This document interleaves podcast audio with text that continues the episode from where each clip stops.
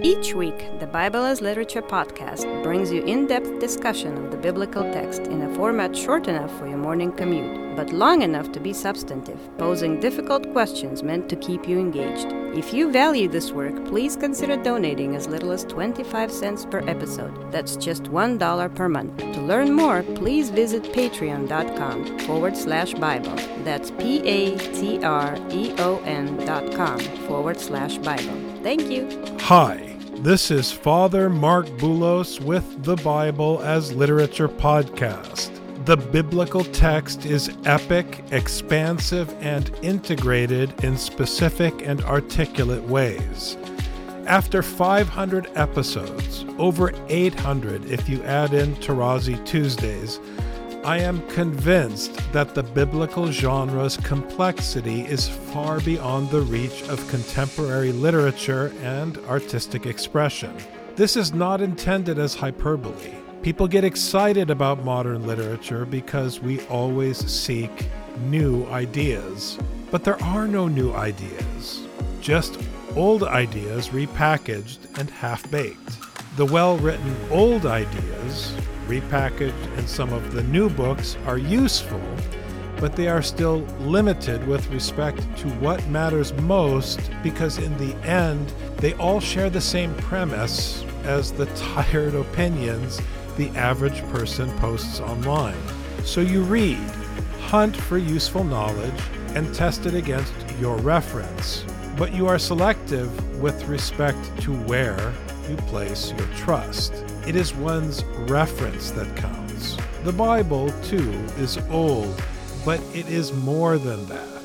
It stands out from the crowd in how it has disagreed with all of us, our ideas, and the things we fashion from days of old.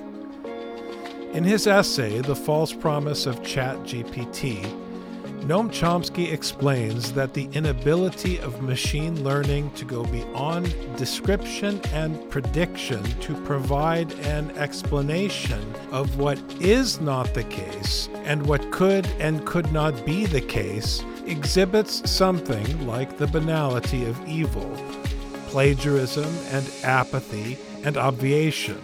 It summarizes the standard arguments in the literature by a kind of super autocomplete, refuses to take a stand on anything, pleads not merely ignorance, but lack of intelligence, and ultimately offers a just following orders defense, shifting responsibility to its creators.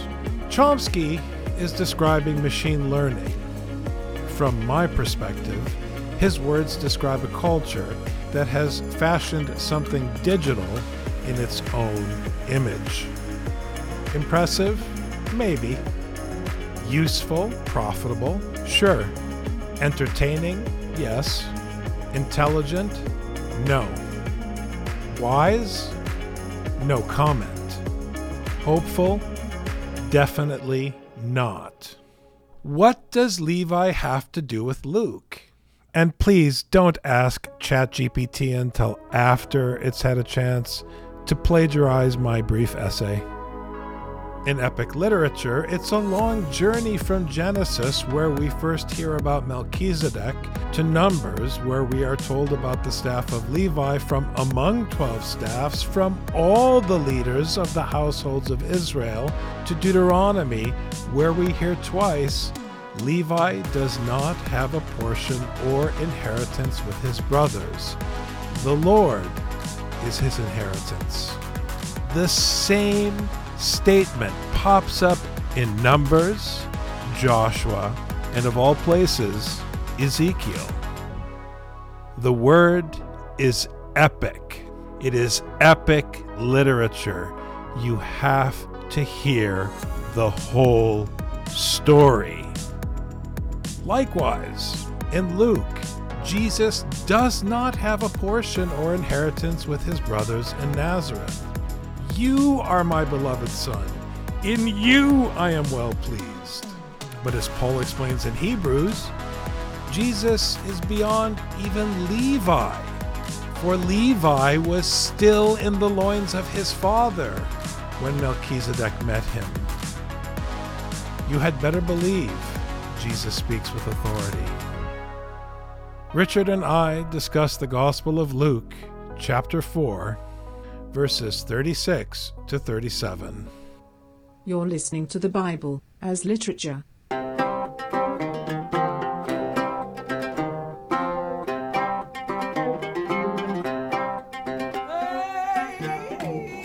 Hi, this is Father Mark Boulos. And this is Dr. Richard Benton. And you are listening to episode 500 of the Bible as Literature podcast.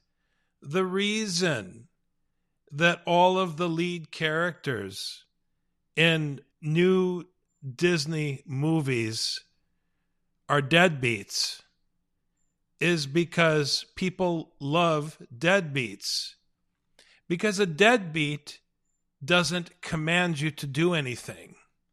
A deadbeat is not terrifying. A deadbeat who's having a psychological crisis and doubting himself is not going to pressure you or command you to do anything.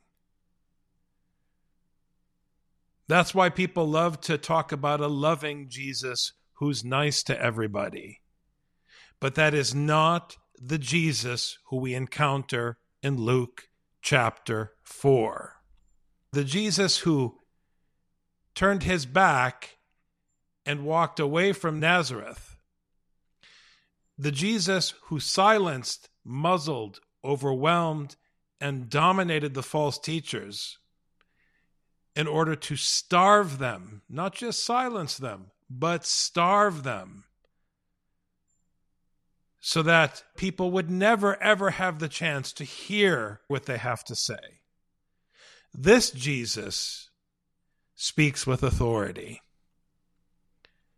And that's exactly how I would like to begin episode 500, Rich. We've been doing this for 500 weeks, and we've missed maybe what? One, two, three weeks the entire time? Why? because the system of Scripture is to dominate and to overwhelm in the face of a sea of nonsense.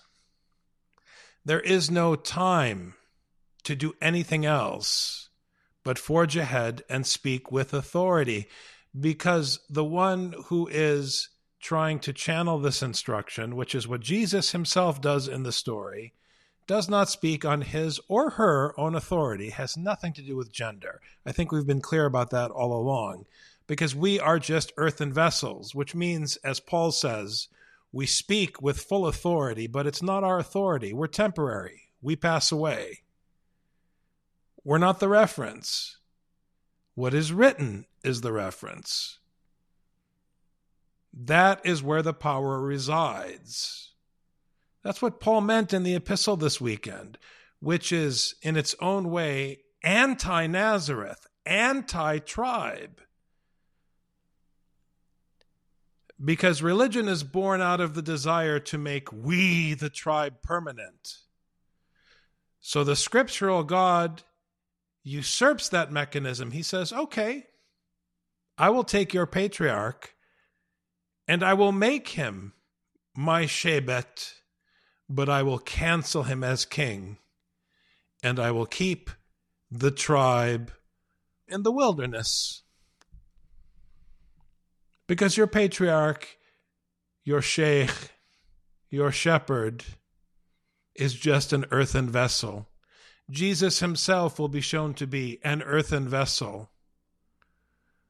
But the voice from the heavens which is written in the scroll of Isaiah, which was put in the hands of Jesus.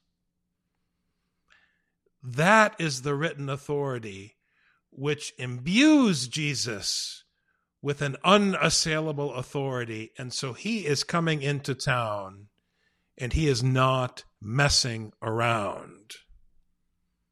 And that is truly terrifying.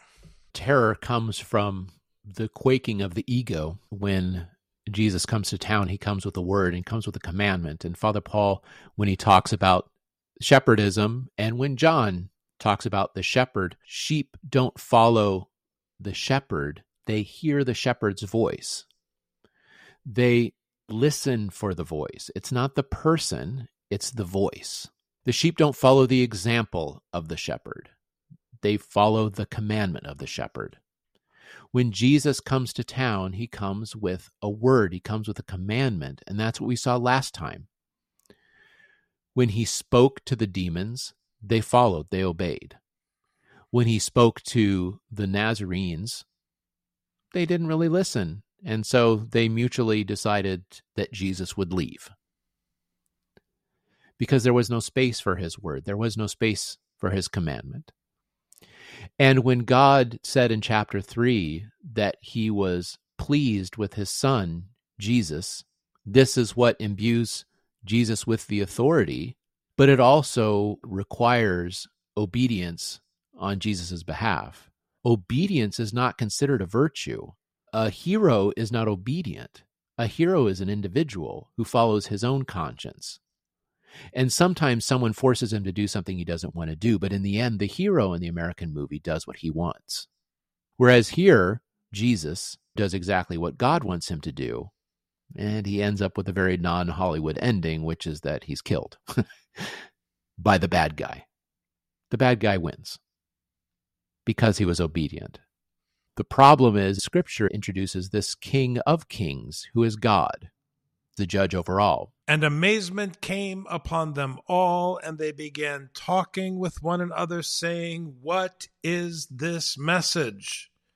For with authority and power he commands the unclean spirits and they come out. Now, I want to say something right off the bat about this word amazement. It corresponds in the Septuagint in the Song of Songs to ayom, which means terrifying.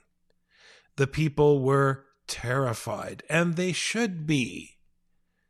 As I said in the outset, Jesus is no longer playing games. He has taken the gloves off.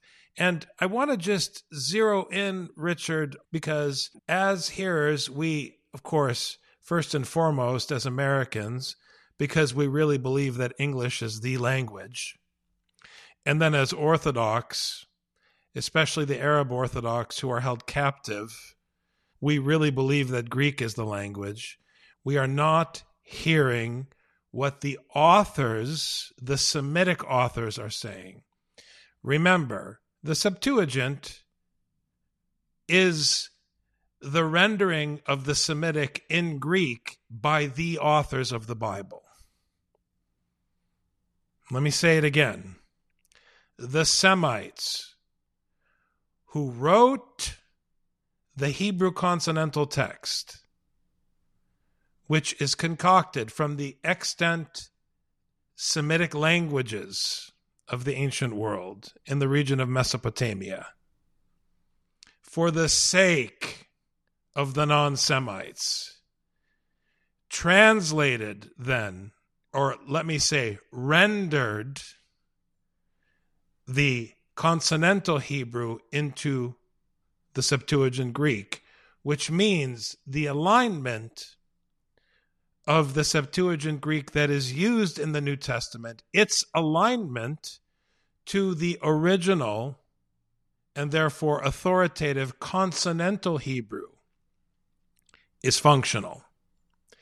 And this term, epitasso, aligns to sawah in Hebrew, which means to command, but also to order. In other words, because Jesus is coming into town to impose, to dominate, to deliver the command of the Most High God, he is like the Levitical priest in Deuteronomy. His priesthood is after the order of Melchizedek. His mateh, which is different than Shebet, is not of his tribe in Nazareth. It is clarified. His authority is of the Most High God. It is not of his tribe and of his family. His authority is not of the house of Israel. So he speaks with a specific authority. Now, this word, sawa in Hebrew, to command, to establish order, to be the organizing principle, corresponds to the Arabic wasiya, which means a commandment, a will, and a testament. And this is the way Paul speaks in Galatians. No one annuls a man's will.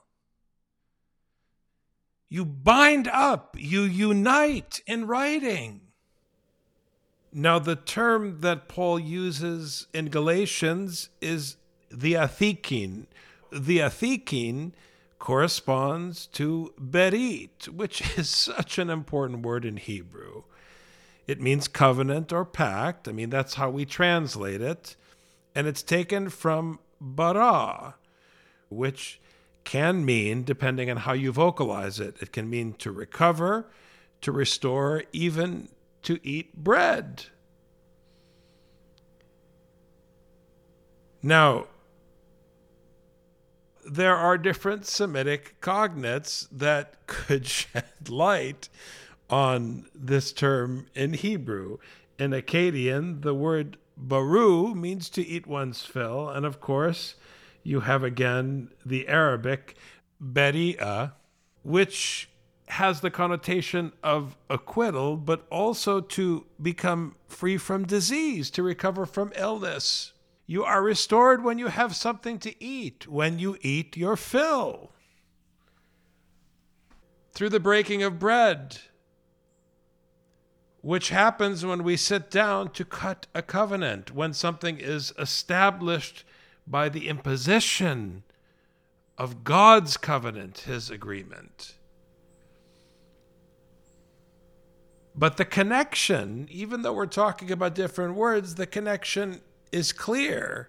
The authority and the power that is carried by the earthen vessel, that is vested in the earthen vessel, is permanent because it is written, it holds authority and it cannot be annulled. This is the authority on which Jesus speaks, so you can't mess with him.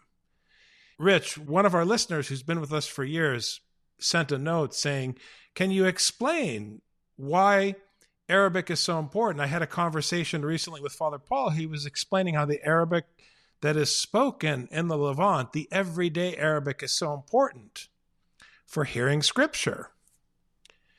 It's a treasure trove.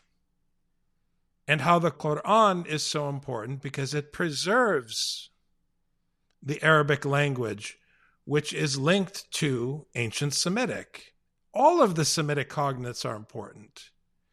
And I could try to explain as I've explained previously, but instead of giving a short parable or example, I'm going to continue to give examples day in and day out on the podcast until everyone hears, just as Father Paul has given examples day in and day out, until it sinks in that these words are linked. It's endless. Now, if we had time, we could go back and see how this Hebrew triliteral, this Semitic triliteral works in the Old Testament. But that's on the listeners of this podcast. You have to make the effort with us, and you can't do it in English. It's time that we start pressuring ourselves more and pressuring each other. We have to liberate Scripture from the Roman Empire and from Hellenism. Epitasso comes from the Greek root tasso, which means to create an order, to put things in order. And we have that in English. To command somebody is also to order somebody. And if you think in a military sense, you know, you put everybody in order, put them into lines and rows. This is why amazement comes upon them other places we've talked about how dangerous it is when the people feel amazement doesn't necessarily lead to good things what they remark on is the word. What kind of a word is this? Tisologosutos. That he can speak with this kind of authority, exousia, and dynamis, power. And we know because we read chapter 3. in chapter 3, God said he's well pleased in Jesus. Luke narratively is playing out what does this mean? It means that he can speak to the unclean spirits and they are now in order. They fled. Everything's back in order. Jesus is establishing this order that his father is imposing. I'm doing a Bible study on Nehemiah. And frankly, Nehemiah makes me uncomfortable because he is always praying. We never actually hear what God wants him to do. And then he goes and he does what he wants. And the only person he asks permission from is King Artaxerxes. God never lays his hand on, never gives a mandate to him to go to do what he wants. He wants to build a wall and he gets the letter from Artaxerxes. He prays in between, but God doesn't have anything to say about it. In this, God has an important word to say, which is, I am pleased in this one. And then Jesus goes and he speaks, and now God's order prevails. And the report about him was spreading into every locality in the surrounding district. And this word keeps coming up again. Yasa in Hebrew means to go out, to proceed, to produce. In Greek, ekporevome, to spread. Spreading also in the Old Testament has this connotation spreading out, you're scattering. When we think of in our, how shall I say this, in our capitalist metaphor for church life, I hate that phrase, church life, because it's a way of talking about life in which the human being is the premise and the community is the premise, not the staff of God. And so, therefore, life is something that we possess. And then we say church life. In that view, the church is something we control, we build, and we gather something to us. But here, because God the Father posits his instruction, and Jesus, his representative, wields the authority of God the Father powerfully, as we've tried to explain, Rich. The result is that there is something going forth, something is being produced, and it spreads. It doesn't just go in one direction, it spreads out upon the earth it's fruitful and it multiplies. To my ear, with this biblical connotation, it has the sound of Genesis, this context of life spreading in the land, spreading out, not being brought inward and contained in some kind of a box that we control. We're not building anything in Genesis 11 in order to label it and control it. It's moving outward and spreading. It doesn't belong to Nazareth. It's very powerful. This sound, the report, the ichos goes out. And this is the same word that we get our word in English, echo, ichos. It's the thing that you hear. So we again have reference to the word you hear me keep saying again, again, again, again, because the focus is entirely on the word. And now the report of him is going out. It's not logos, it's not word, it's ichos. The report, the news, what is being said, the information that's being spread, the report. It's going into the perichoros, and the perichoros comes from choros, which means country or village, and peri is around, the surrounding villages. This is going out to the countryside. Jesus is spending all of his time in the hinterlands.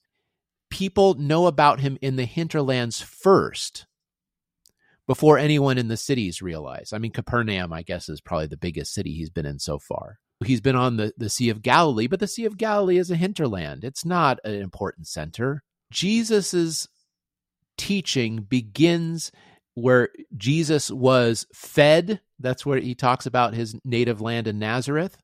And this is where the word is fed and the word is growing and the word is bearing fruit.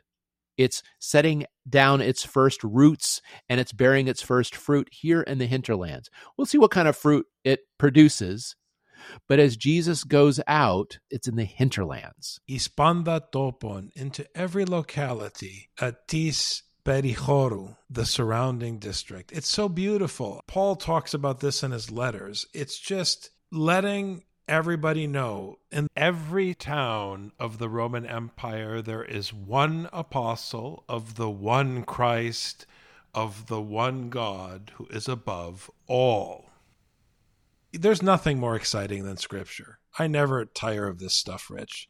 That's why after 500 episodes, I'm already setting my sights as God wills, on episode 1000. From your lips to God's ears, Father. Inshallah. Thank you very much, Dr. Benton. Thank you, Father. You've just heard the Bible as literature. Thanks for listening. The Bible as Literature is a production of the Ephesus School Network.